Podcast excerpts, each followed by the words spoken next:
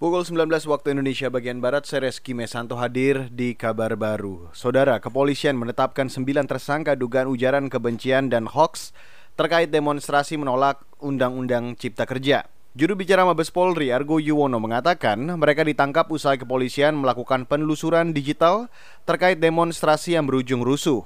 Empat orang tersangka di antaranya ditangkap di Medan. Ini kami menemukan di dalam suatu handphone ya ini ada WAG grup namanya Kami Medan. Apa di sini? Yang pertama disampaikan di sini itu adalah pertama yang dimasukkan di WAG ini ada foto kantor DPR RI. Kemudian isinya apa tulisannya? Dijamin komplit kantor sarang maling dan setan ada di situ tulisannya. Nanti di WAG ada gambarnya itu yang sudah kami jadikan barang bukti yang nanti kita ajukan ke penuntut umum.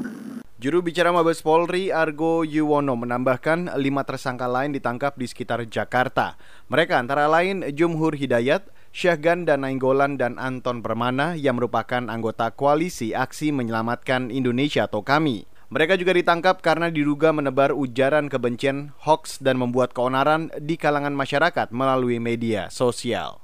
Kita beralih ke informasi selanjutnya, Saudara Komisi Pemberantasan Korupsi atau KPK membenarkan DPR telah menyetujui permintaan anggaran pengadaan mobil dinas untuk pimpinan KPK, Dewan Pengawas KPK dan pejabat struktural di KPK.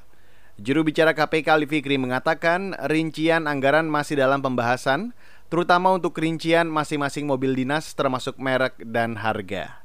Mengenai jumlahnya tentu nanti disesuaikan dengan uh, peraturan komisi tentang organisasi tata kerja yang saat ini masih proses harmonisasi di Kementerian Hukum dan HAM.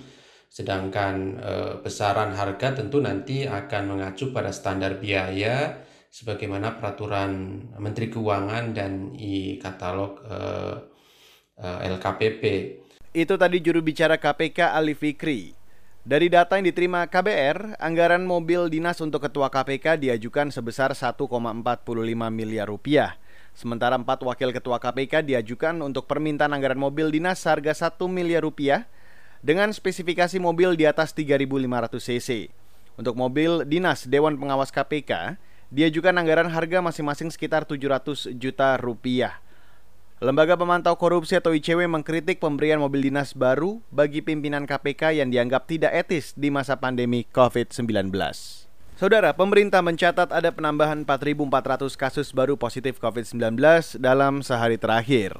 Kini jumlah kasus positif secara kumulatif sejak Maret lalu total mencapai 349 ribu orang. Satuan Tugas COVID-19 juga mencatat ada peningkatan pasien sembuh dalam sehari terakhir mencapai 5.000 lebih. Total kini jumlah pasien sembuh mencapai 273 ribu orang. Meski begitu jumlah yang meninggal bertambah seratusan orang dalam sehari terakhir.